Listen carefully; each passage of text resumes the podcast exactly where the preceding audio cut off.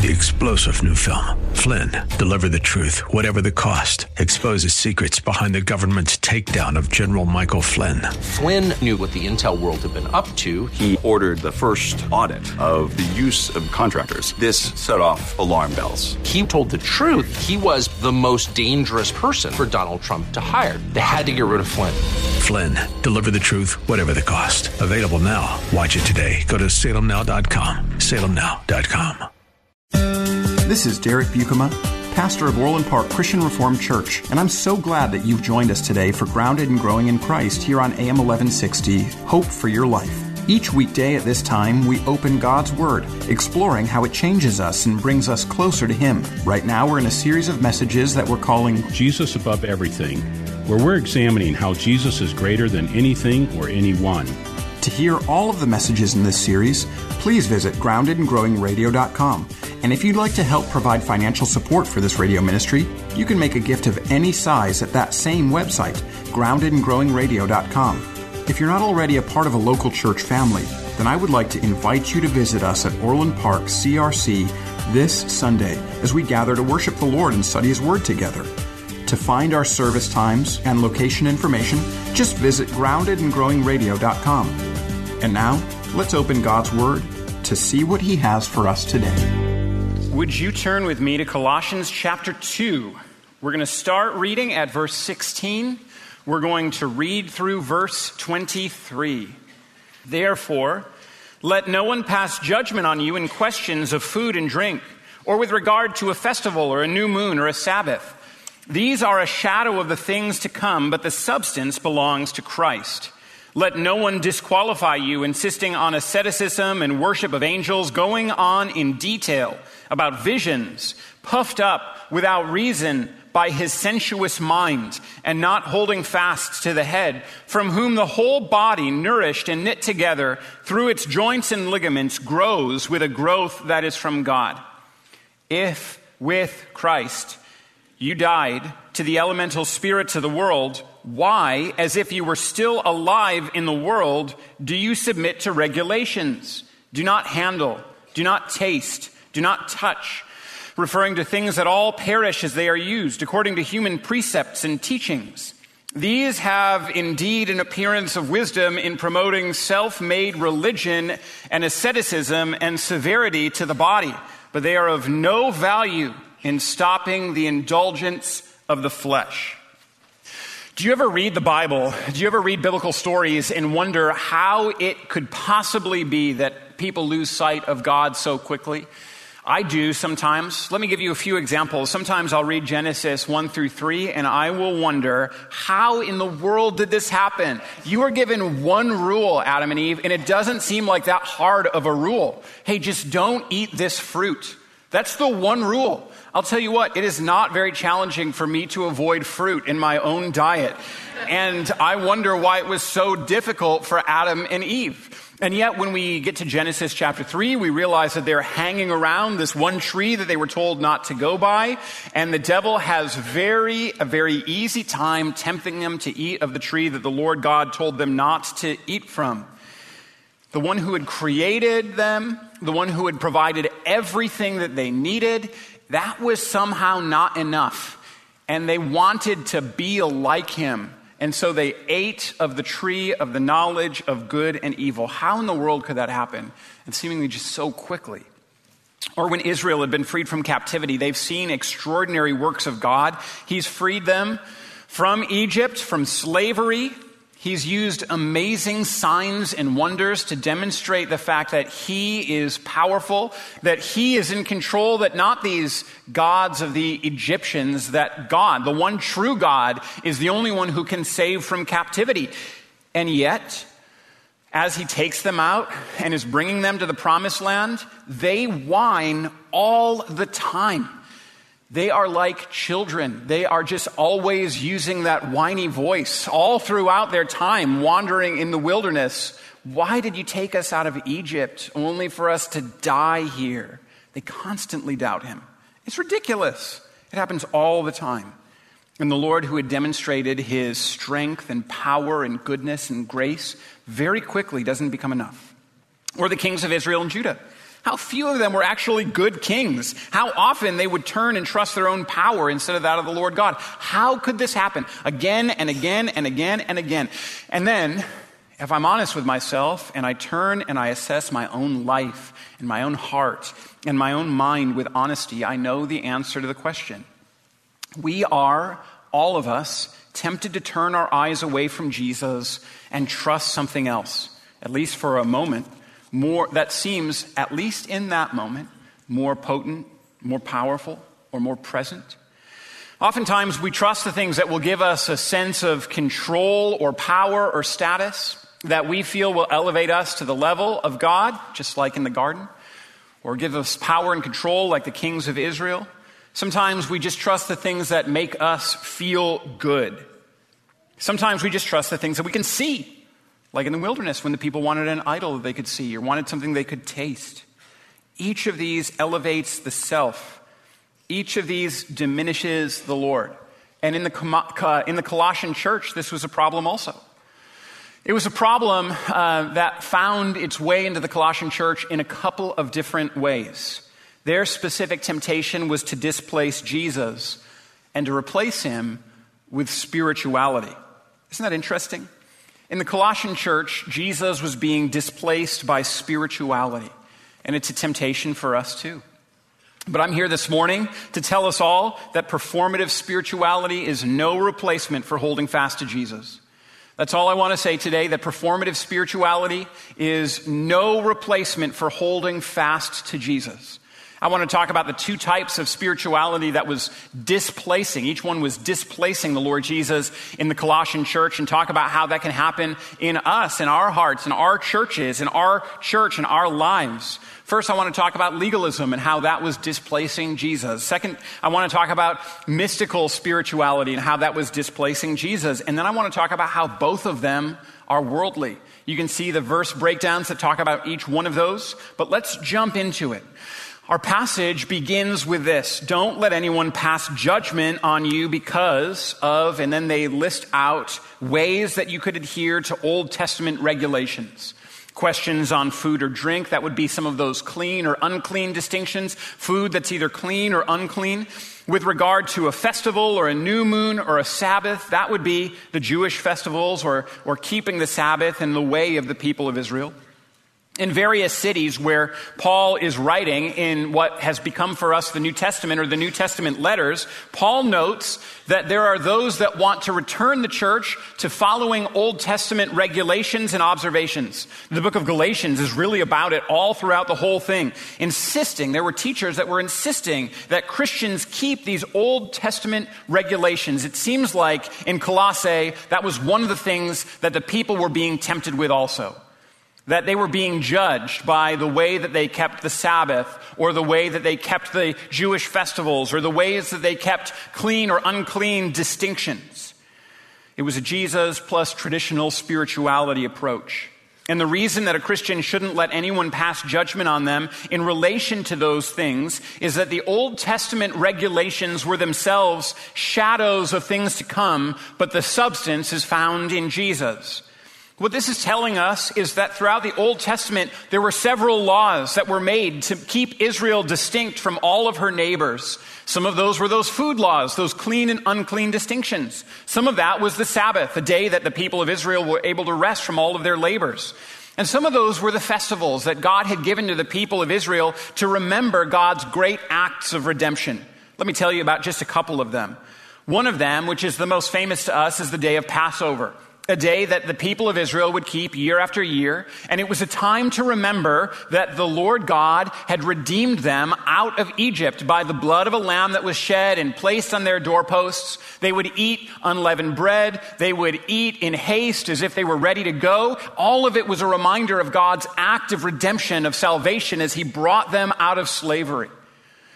Or the highest holy day for the people of Israel, the highest festival day was the day that was called the Day of Atonement or Yom Kippur, a day that was concerned all about atoning for the sin of the people.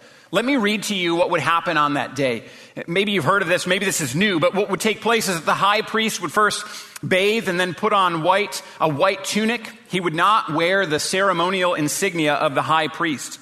He would then offer a bull for the sin of himself and his own house. And then he would take a censer with burning coals and incense into the most holy place, and he would sprinkle blood from the bull on the Ark of the Covenant, which was there in the most holy place, in the Holy of Holies. It was the one day of the year that one person, the high priest, could go into this most holy place where the Ark of the Covenant was. Then the priest would leave. You would cast lots over two goats. One would be sacrificed for the sins of the people, and the other one would become the scapegoat.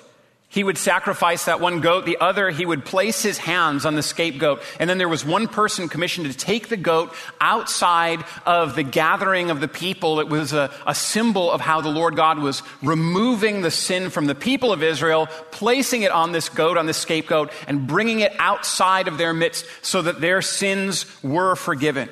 The person that was tasked with bringing that goat outside of the camp would then have to wash his own clothes and bathe before returning to camp.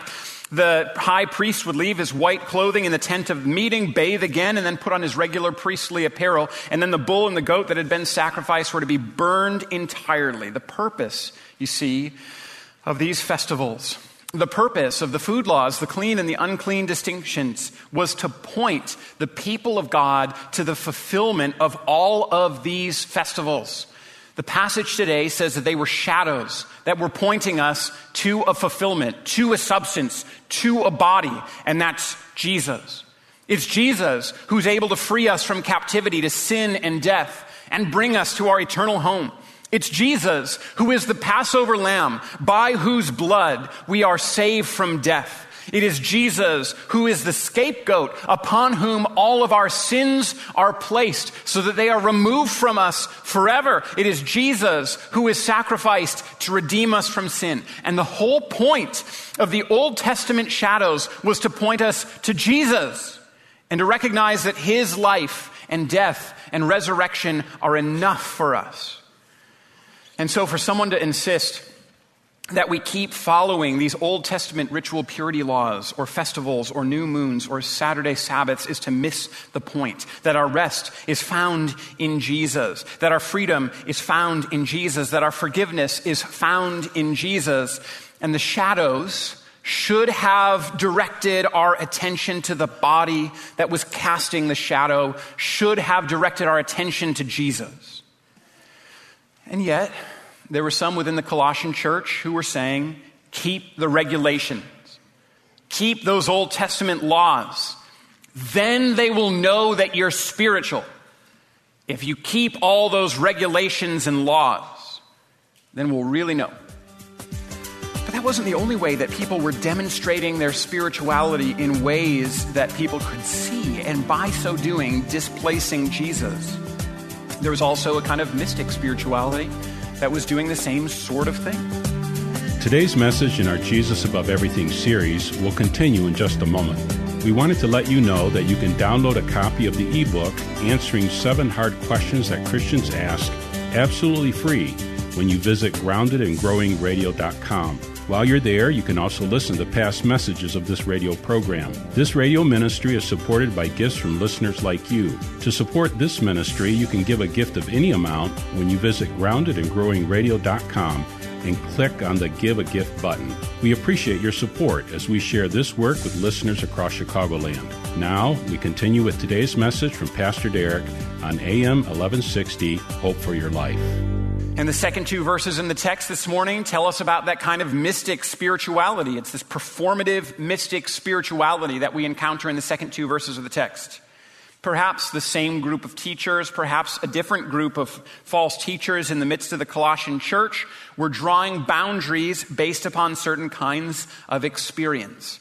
Now, they also insisted on regulations that were based on food and drink. But the kind of worship that they encouraged wasn't sort of the kind of worship that was in line with Old Testament laws and regulations. They insisted on sort of a, a more mystical, spiritual experience, worshiping angels, receiving visions and going on and on about them, demonstrating the power of their own mind and intellect in engaging with the world or with the scriptures. While the first sort of spirituality that we encounter in this passage would have appealed to some of the old school traditionalist Israelites in the congregation, The second part would have likely appealed to the former pagans in the congregation. But really, either type of spirituality, the legalism or the mysticism, could appeal to either group. And the problem was the same. The mysticism that was being encouraged or practiced left out Jesus. It led to people worshiping angels rather than worshiping Jesus. And perhaps they thought, well, this is just a part of the mystical experience of experiencing the heavenly realms. But they were wrongly directing the way that they worshiped. Perhaps people would glory in their own experiences, spiritual experiences, and miss out on Jesus. And just like the shadows were supposed to direct the attention of the people to Jesus, here, Jesus, uh, Paul, under the inspiration of the Holy Spirit, is saying, listen, you're experiencing all of these things in your own mind or emotions, and you're missing out, again, on the body of Jesus. You're missing out that Jesus is the head of the church and that you're joined to him. You're missed out on this physical reality. There are a couple things to note here. The first is that I love the focus that Paul keeps giving on the physical body of Jesus. He's just talked about how we were reconciled by the body of flesh of the Lord Jesus because he's sort of going after these false teachers that are saying that the body, that the physical, that it's bad. And he just keeps going after them again and again and again. It's brilliant argumentation. I love reading through it and seeing all of the emphasis on the fact that Jesus had this real body and really died and really rose again. Now, in opposition to those teachers who'd be nervous about the body, he keeps focusing on this body that's able to cast shadows, this body of Jesus, in contrast to the serious mind of the false teachers. The second thing that I want to note is that as you hear about the dual temptations that are facing the church in Colossae, you might think, well, that all sounds extremely ancient. Who is worrying about that today? I mean, who? I, have never met a single person that's been telling me I need to keep these new moons or festivals today. Like, who today in the church is in danger of being held sway by the worship of angels? But I'm guessing that you've seen the substance of these two things again and again and again in your life if you've been a Christian for any length of time. My guess is that you have seen either in other people's lives or if you're willing to look at yourself in honesty, either legalism or an appeal to mysticism or emotions. How often have you encountered people maybe yourself, who are only too willing to explain to you all the rules that they've followed as a Christian, who can list off all the ways that they've demonstrated that they are particularly excellent in the way that they follow God. They've been on tons of mission trips. They've never even sniffed a beer. They'll throw a ball on Sunday, but not hard, never hard. Or to quote what Dan did, they don't drink, they don't chew, and they would never go with girls who do. Never. And that's what demonstrates the fact that they are such a great Christian. They'll tell you about it. And please understand, none of this is to diminish mission trips. None of it is to diminish resting on the Lord's day or being responsible with alcohol, all of which are good things. It's to tell you that we can quickly lose sight of God when good things displace Jesus. And we need to be aware of it. That when following regulations or laws leads you to focusing on those regulations or laws or on your keeping of it, and you forget Jesus because of it, that becomes a bad thing. That becomes a demon. Or maybe you've encountered people who will go into detail about the special word that the Lord has given to them or they demonstrate their own wisdom and knowledge and understanding of the things of God, or they're fixated on the battle between light and dark in the heavenly realms, or they're certain about the time of the return of Jesus, or they'll pity you because you don't speak in tongues. Mystical experiences can be the basis for what some people point to for why it is that they have a healthy or thriving spiritual life. And none of this is to criticize passion or, or being open to being directed by God or, or sensing a closeness to Him. It is to criticize the worship of angels or anything that would be distracting us from the Lord Jesus. But what I'm saying is, is that if legalism or if mysticism or experience, if any of it displaces Jesus, it's a demon. And it's so easy to lose sight of the Lord Jesus because these good things have displaced him. I'll tell you, when I was at college, I, I knew a couple of folks, and I've uh, stayed, you know, in touch with them through Facebook until I left social media, which has been just a wonderful thing in life right now. But um, you know, one of them came in and he was all about he was about rule keeping, and he sort of he was just very upfront about that. He talked about how he was going to keep all these rules and regulations, about how he was not going to do those sorts of things that you know other people would do, and, and he was uh, he was very rigid, and and I respected that. I mean, honestly, I respected the rigidity, the disciplined nature of his life, the fact that he was um, so committed to telling people about how he would keep these various like regulations or laws. As he graduated from college and continued in the world, I became very sad when I saw that he announced that he was no longer a Christian. And I realized, man, all that law keeping wasn't sufficient to keep him trusting in Jesus. And I wondered, in the midst of all of that, well, was the focus for him the fact that he was such a great law keeper, that he had things right? Did that somehow displace Jesus in his life? Conversely, there was a, a young woman that I came into Wheaton with, and she very often would talk about the mystical spiritual experiences that God had given to her, and she um, considered herself to be a very strong Christian because she said that God would speak specific words to her. And then sometimes he, she said that he would speak a word to her that she needed to give to me. And, and I respected the fact that she had the kind of uh, connection to God, that she was able to discern his will. I honestly, I respected it and I appreciated our friendship. I was impressed by it. And it, it broke my heart when um, a friend of mine about a year ago sent me a TikTok. She's now, uh, she now identifies as pagan, and she tries to get people to engage in pagan spirituality and experience. And I wondered, man, did some of these mystical experiences displace Jesus in the life of this person? Did it become about experience? And then she realized, man, there are other ways to, to get experience. I don't need Jesus to that end. Now, I don't say either of this to try to shame those people that I was friends with in college, but to tell you that it is so simple for us, like Adam and Eve, like Israel as she wandered through the wilderness, like the kings of Israel, like the Colossian church, to lose sight of God and start trusting in something alongside of Him or instead of Him that we think will give security or comfort or confidence or conviction. And that sometimes it can be the things that appear to make you spiritual or better than. But if any law keeping distracts you from Jesus, it's not helpful. If any mystical experience keeps you from trusting Jesus, it's not helpful. And that's what, and that's what the passage ends with. Now, both of these types of spirituality, both the legalism and the mysticism, had this one thing in common. Both of, both of them, well, a few things in common. Both of them uh, sort of appealed to this don't eat, don't touch, don't taste sort of thing. Take a look at, uh, take a look at verse 20 and, and following our passage. If with Christ you died to the elemental spirits of the world, why, as if you were still alive in the world, do you submit to regulations? Do not handle, do not taste, do not touch referring to things that all parishes that used according to human precepts and teachings. This is the surprising part of the passage here.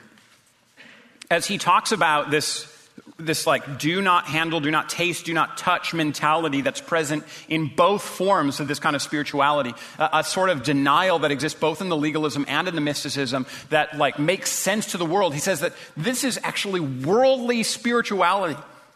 It's actually not particularly godly. It's not a godly thing to downplay the goodness of God's creation and the things that He gives to us. And by demonstrating the fact that you will avoid this or that or the other thing, you're not demonstrating yourself to be like a particularly spiritual person. You're demonstrating that you are a worldly person in accordance with Colossians chapter 2, 20 through 22. That's the surprising part of the passage. I mean, if we see folks that, are, uh, that, that like to talk about all the things that they are giving up because of their commitment to God, doesn't that seem like a uniquely spiritual person? And yet, here in Colossians chapter 2, when he says, you know what, all of this don't handle, don't touch, don't taste, all of that stuff, that's that elemental spirits of the world thing. That's not acknowledging the goodness of creation that God has made for us. Again, I mean, none of this is to suggest that we should use the world that God has created sinfully or abuse it. I mean, Paul's going to go on in this passage and, and in this book of the Bible and in others to talk about how we need to pursue righteousness, how we need to put to death the things of the flesh. He's not saying, you know, like, indulge in sinful passions. That's not, the, that's not what he's saying. What he is saying is this it doesn't matter how much you experience, it doesn't matter how much you deprive yourself. Your heart won't be changed by that. It can only be changed by the resurrection of the Lord Jesus Christ being worked in you by the Holy Spirit of God. And so that that is what we should desire. Christ Jesus and Christ Jesus alone.